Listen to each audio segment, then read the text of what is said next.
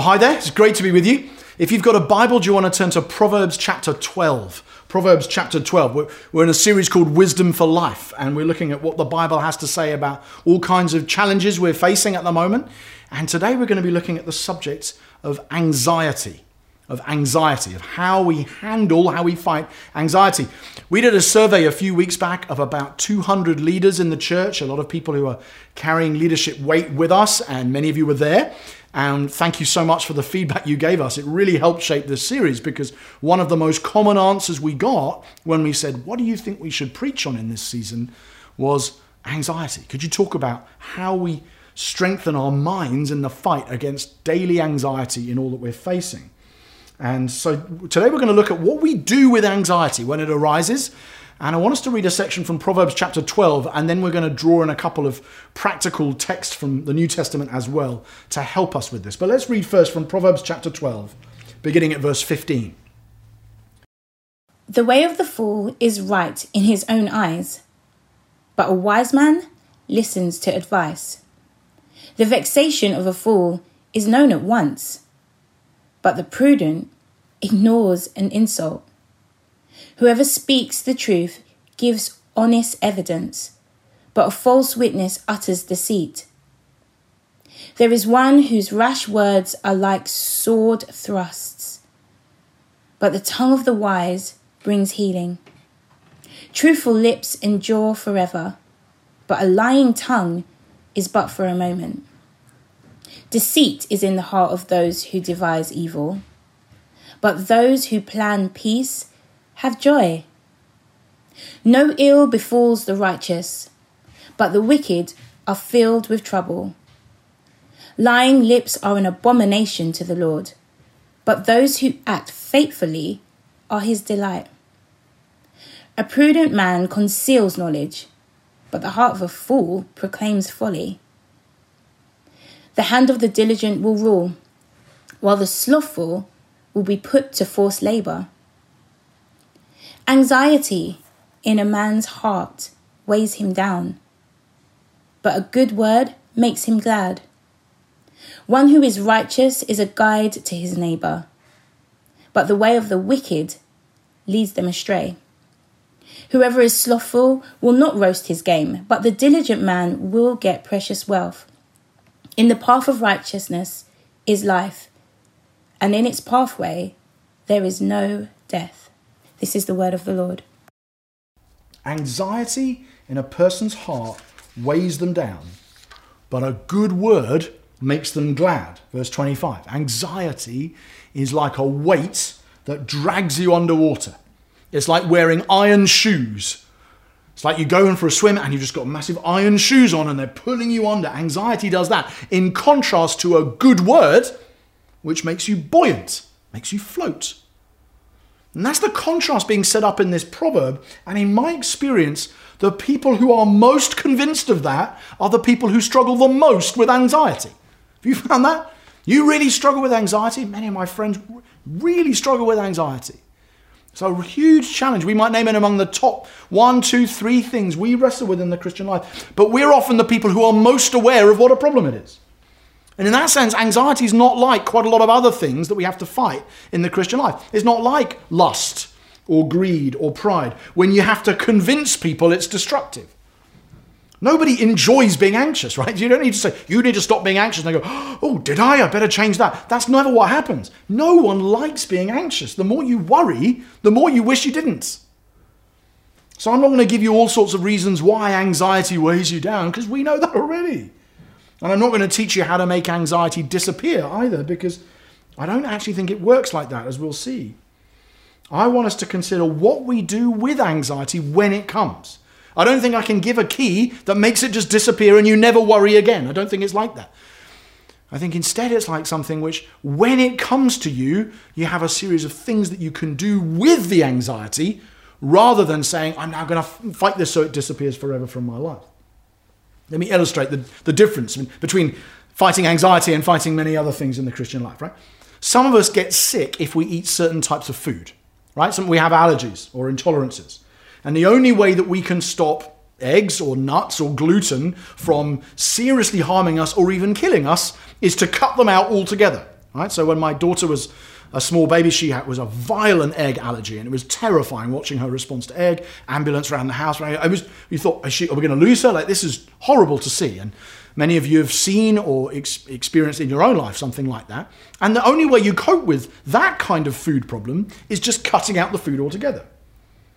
And that's how we fight temptation in lots of areas right? So we, we avoid pornography like a food allergy, right? You have to cut pornography out of your life. You have to get rid of it. The only way of avoiding being led into lust by pornography is not to go, oh, when I look at porn, I'll make sure I do this. That's not how it works. You get rid of it, right? You have to. It's like you are, it will destroy you. So you need to get it out of your life. That's how much of the time how we fight sin. But anxiety is not like that. You can't abstain from a particular sort of practice and find that anxiety disappears.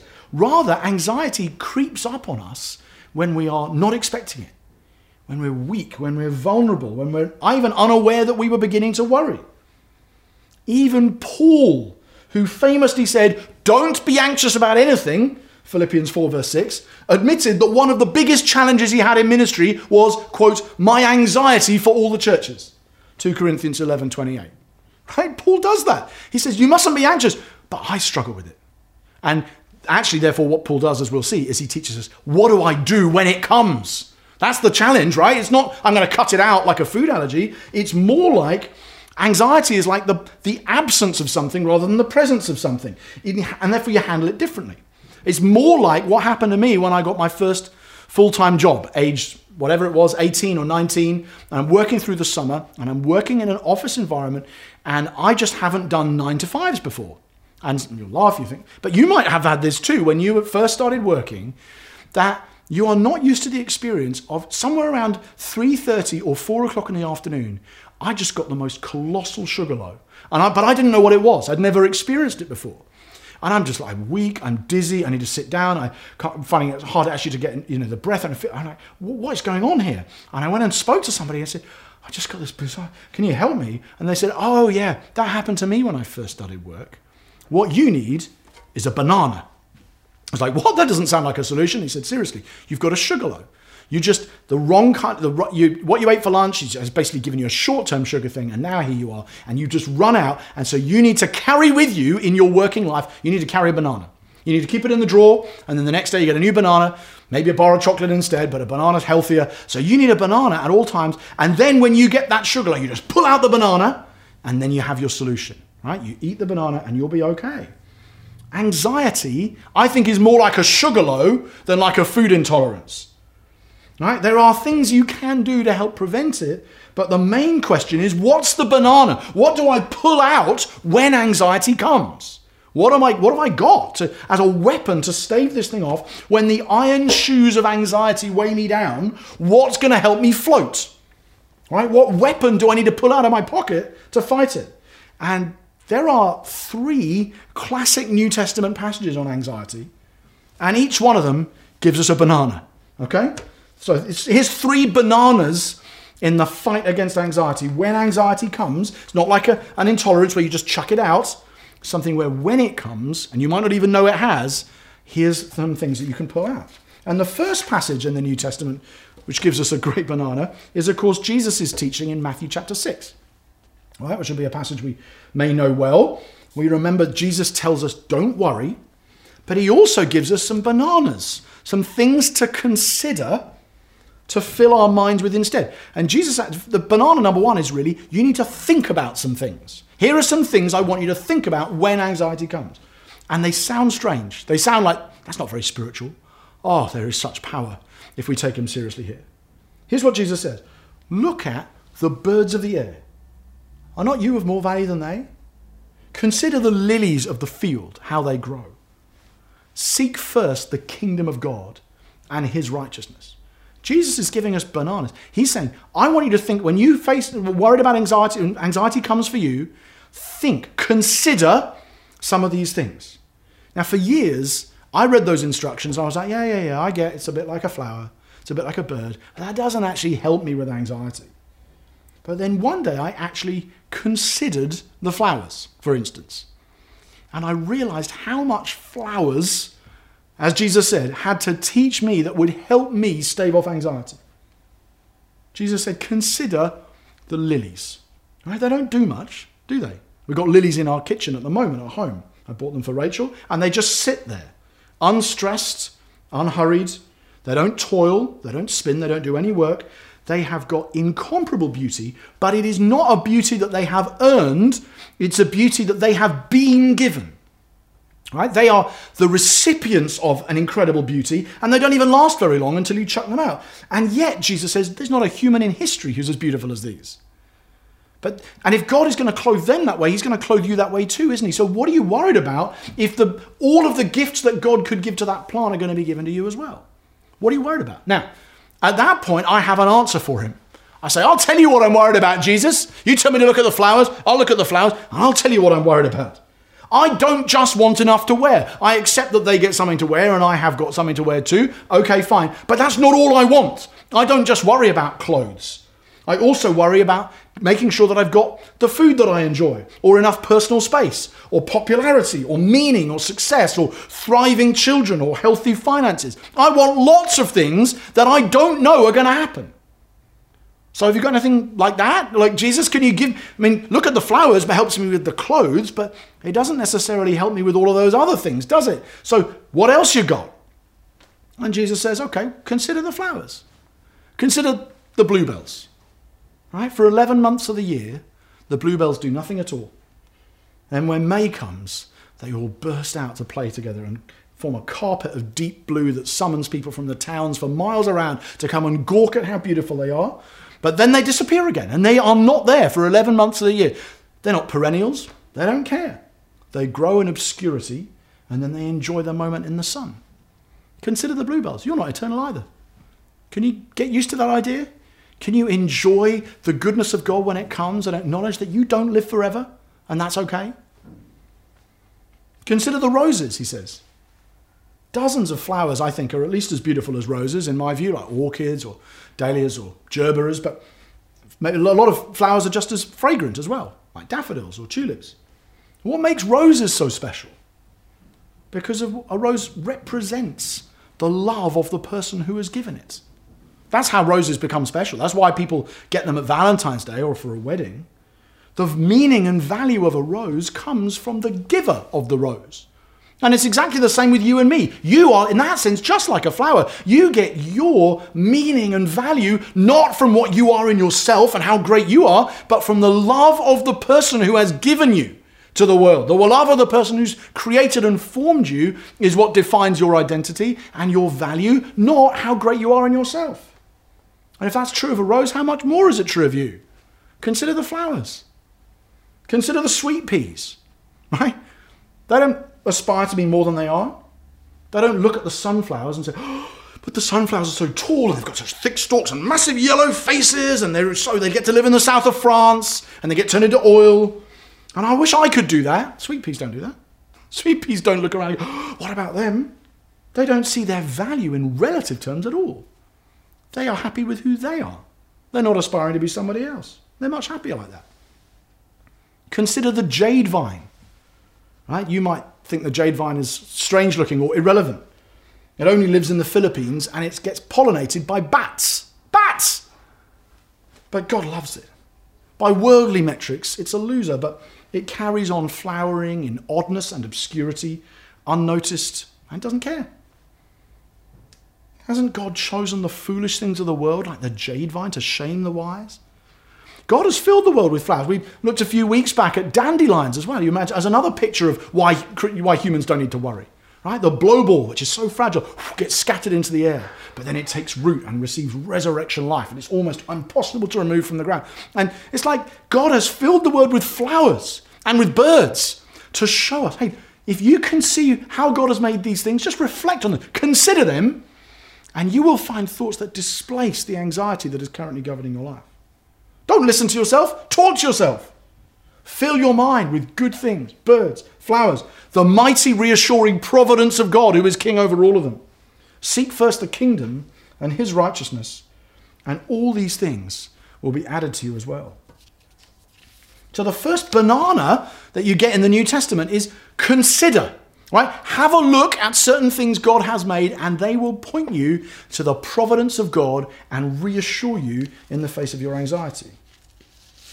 The second classic passage on anxiety, the second banana, comes in Paul's letter to the Philippians, right? Philippians 4, verses 5 to 7.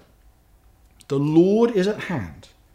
Don't be anxious about anything, but in everything, by prayer and supplication, with thanksgiving, let your requests be known to God.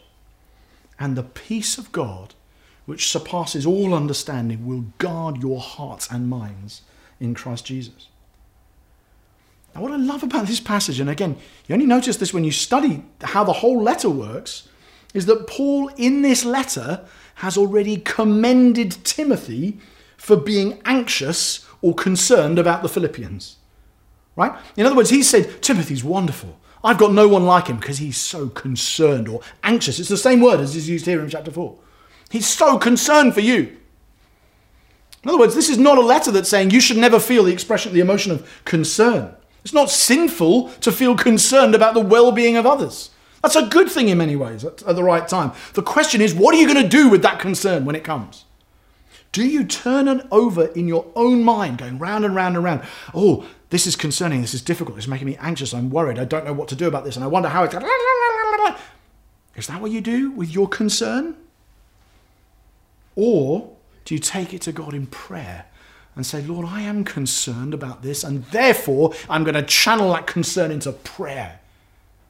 You see the difference in the way that people cope with the worrying, unsettling, troubling circumstances of the present moment, don't you? Right? Some of us turn it in our own mind and can get turned in in extreme distress. And those of us, I think, who thrive at this point are those, of course, have an appropriate level of concern, but they turn that concern to prayer because they know it's actually going to do some good. Have you had this uh, experience of, um, you know, the thing that they make you do as children where they say, hey, how many times can you fold a piece of paper before it becomes impossible to rip? You rip a piece of paper early on, you go straight through it, right? But when you've turned it over and over and over, and this is what worrying's like, turn it over in your mind. You think about it a bit more and then you think, oh, that is really bad. And it's going to be, and you keep turning it over. And you keep turning it over again and again and again. It eventually gets to a point where it's so thick you don't feel like you can rip through it at all. And you never can. And anxiety is like that. Anxiety, in a way, is what happens when you pray to yourself. It's what happens as you begin to make yourself the potential solution of this concern that you are right to have.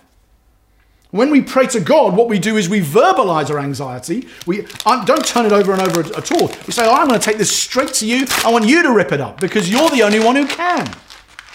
Oh, what peace we often forfeit. Oh, what needless pain we bear, all because we do not carry everything to God in prayer. And so the banana that the Apostle Paul would give us say, you need to pray. Right? Jesus says you need to consider, consider the lilies, the birds. Paul says you need to pray. And then the third banana we find in the New Testament to help us with this anxiety that weighs us down. The third banana comes in 1 Peter 5, verses 6 and 7. Humble yourselves, therefore, under the mighty hand of God, so that at the proper time he may exalt you, casting all your anxieties onto him because he cares for you. Now, the word casting there only appears twice in the New Testament.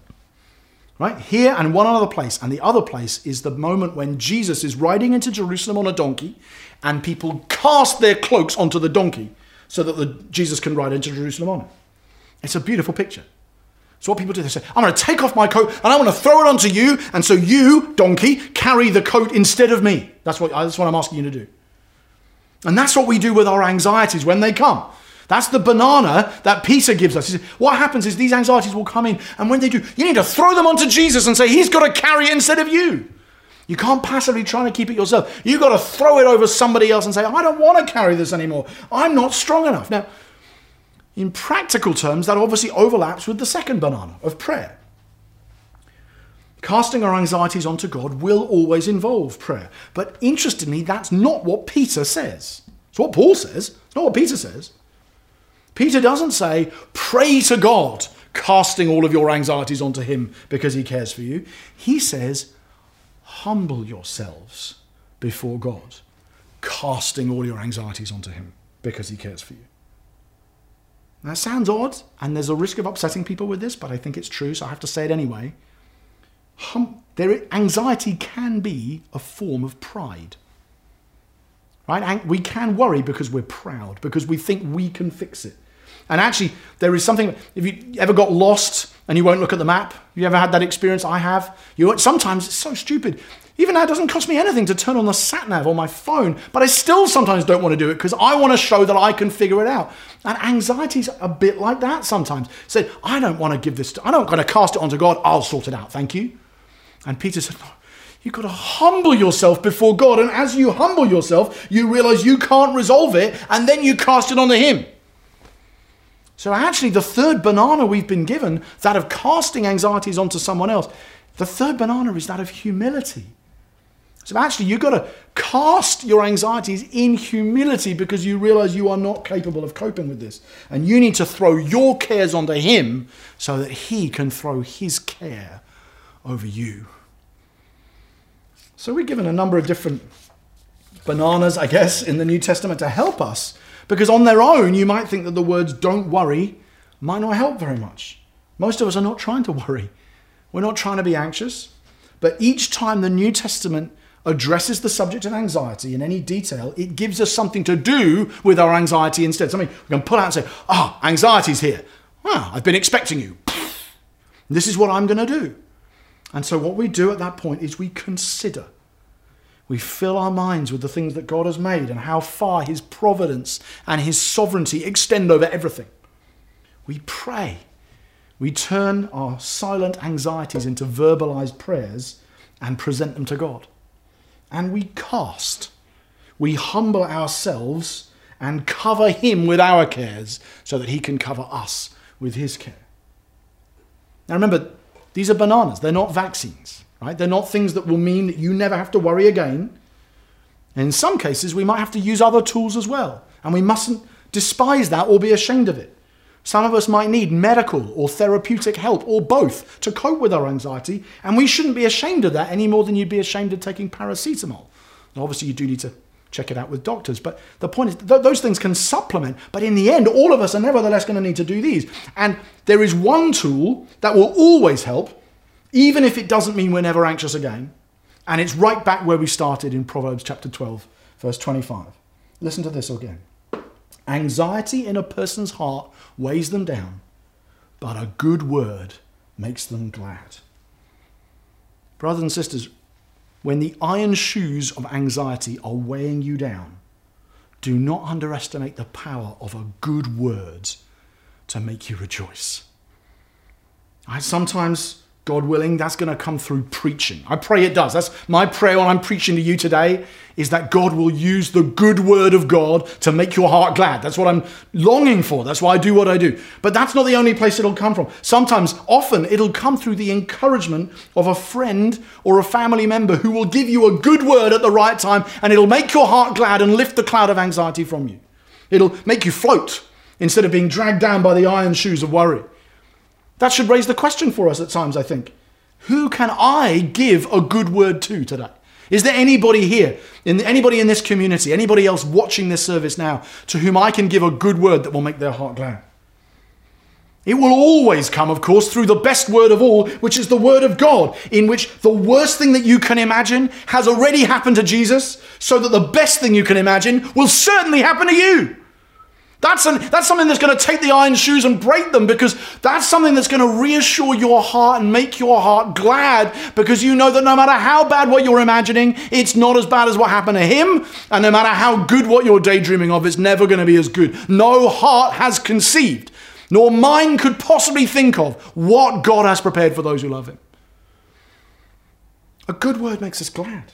And when anxiety weighs your heart down, the gospel of the life and the death and the resurrection of Jesus Christ lift your heart up. When the worries of man make you sink, the words of God make you float. Should we pray? Should we ask God to help us pull out these bananas to destroy anxiety in our lives as and when it attacks us, knowing it'll come back, but when it does, we're ready. Let's pray for God's grace and help. I'm going to use a prayer that the Anglicans use in their service. Re- I find it a really helpful prayer on this subject. Oh God, from whom all holy desires, all good counsels, and all just works proceed. Give to your servants that peace which the world cannot give, that both our hearts might be set to obey your commandments, and also that we, being defended from the fear of our enemies, may pass our time in rest and quietness through the merits of Jesus Christ our Saviour. Lighten our darkness, we beseech you, O Lord, and by your great mercy defend us from all the perils and dangers of this night, for the love of your only Son, our Saviour Jesus Christ. Amen.